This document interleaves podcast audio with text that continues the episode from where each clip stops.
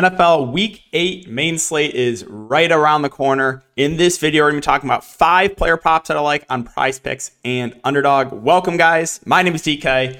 Like I said, we'll be talking about NFL player props for tomorrow. Uh, I also cover content for daily fantasy sports, NFL, NBA, and for other player prop sites like uh, Underdog and Parlay Play. If you guys are not on Parlay Play, you can use the link down below for $100 deposit match bonus, or you can use the code DKDFS. Uh, can win up to 75x your money on parlay play and they do have a ton of different sports. Uh, they already have a lot of props up for nfl nba all the good stuff combos as well. So if you guys want to give it a try we greatly appreciate that. Help support the channel. Link is in the description. And as I always say in these videos best advice is get on as many of these dfs sites as possible and then search for that value when you do place your player props and if you guys are looking for more content, you can check out my Patreon link down below. Uh, post a lot more props uh, there, and well as DFS advice. We've had a great month, and let's see if we can keep it going. Now, if you guys watched the Thursday video, uh, we hit both our picks: Dalton Kincaid over fantasy score and Otton over fantasy score. That was nice. Let's see if we can keep it going for uh, tomorrow. All right. So first play we're going to be looking to is going to be a receptions prop. So let's go over to receptions. And we're going to be looking at my boy Tank Dell, currently at three and a half receptions on both prize picks and underdog. And we're going to take more than three and a half receptions here for Tank Dell. So uh, let's let's talk about it. I think this game has sneaky shootout potential with Houston and Carolina. Uh, also, uh, if you take a look at Houston, they are missing one of their starting receivers in Robert Woods. So expect Noah Brown to kind of mix in, uh, but he's not the same talent as Robert Woods. So you're going to get a lot of opportunities for guys like Nico Collins and Tank Dell. Uh, now, Tank Dell uh, got injured in this game pretty early on, but did have three catches on four targets. This is kind of an outlier week here against Pittsburgh. Weird one where he started getting some carries. Uh, but the week, the two weeks before that, five catches on seven targets, seven catches on 10 targets. Uh, this game, he wasn't even a starting receiver yet. He only played like, I think like 25, 30% snaps and had three catches on four targets. Well, now Tank Dell is clearly a starting receiver. And everything I've seen from the beat writers, they're going to try to get him going early too. So I think this line is a bit too low. If you take a look at sports books across the industry as well, the juice is on the over for Tank Dell. So we're going to take more than three and a half receptions. Again, that is available on both prize picks and underdog. Um,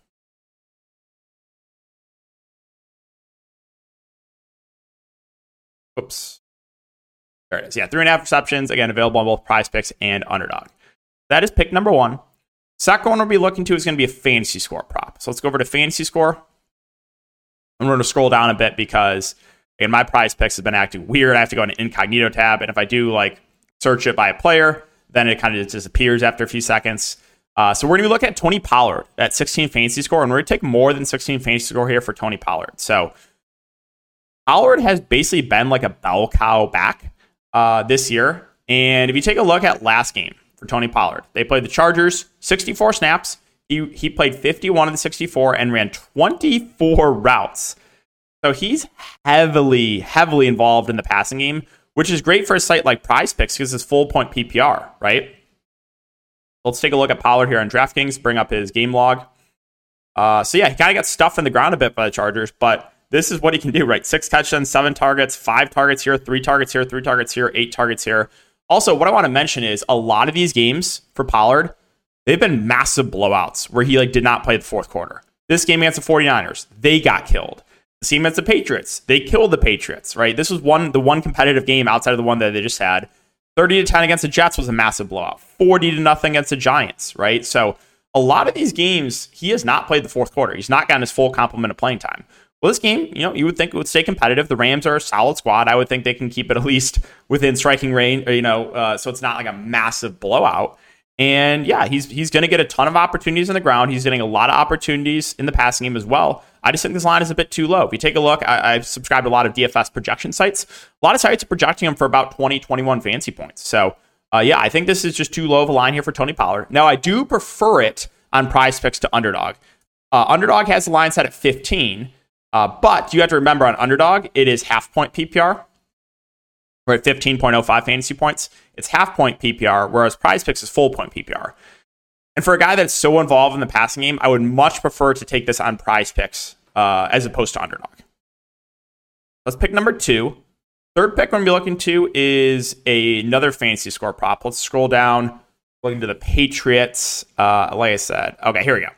So Zeke Elliott is at seven fantasy score. We're going to take less than seven fantasy score here for Ezekiel Elliott. So uh, the Patriots, they're pretty big dogs here against Miami. We know how dynamic of an offense Miami's uh, Miami is.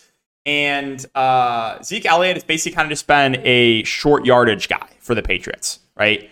Uh, if you take a look at last week for the Patriots against the Bills, this is a game that they did win as well. Rhamondre Stevenson played 39 snaps, ran 20 routes. Zeke played 21 snaps, ran five routes.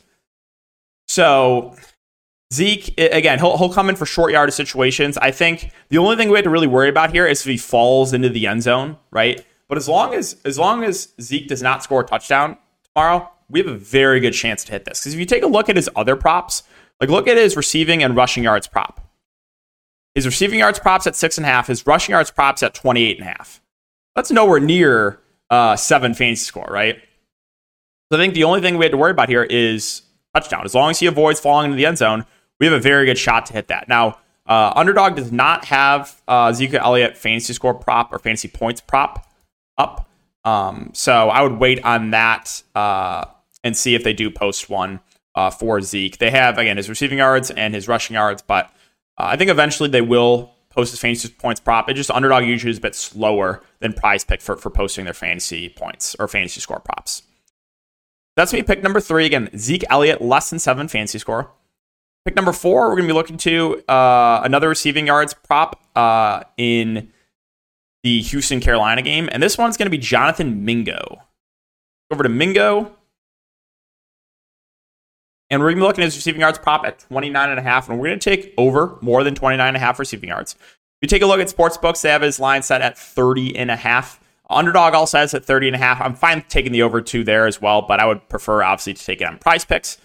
But let's kind of talk through Mingo. So he has basically been playing a majority of the game, and he's been targeted a good amount as well.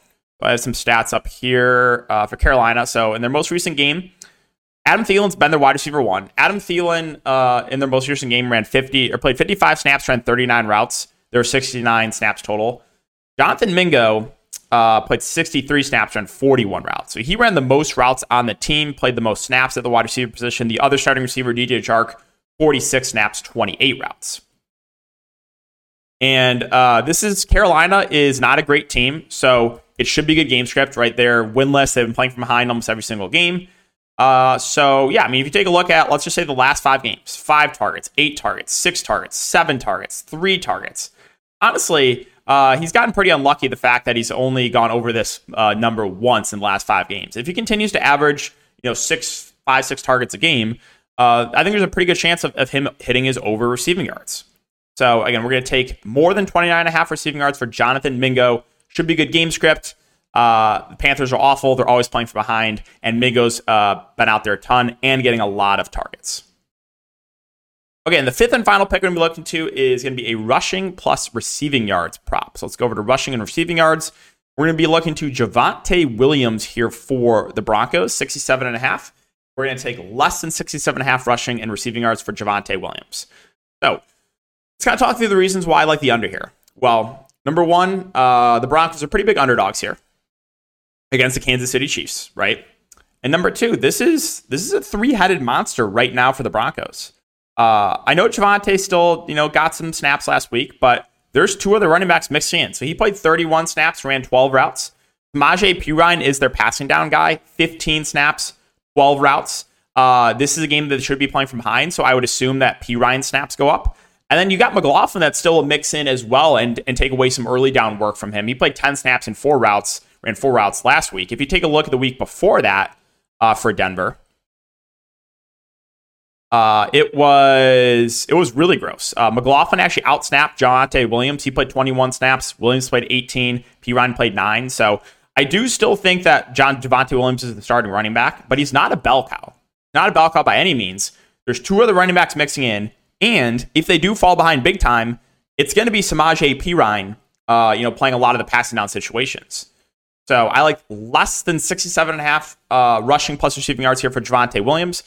That prop is available on underdog. It's just one yard short. I'm still fine taking it. Again, if you can't play in prize picks, I'm okay taking the under 66 and a half, but would prefer that on prize picks at 67 and a half.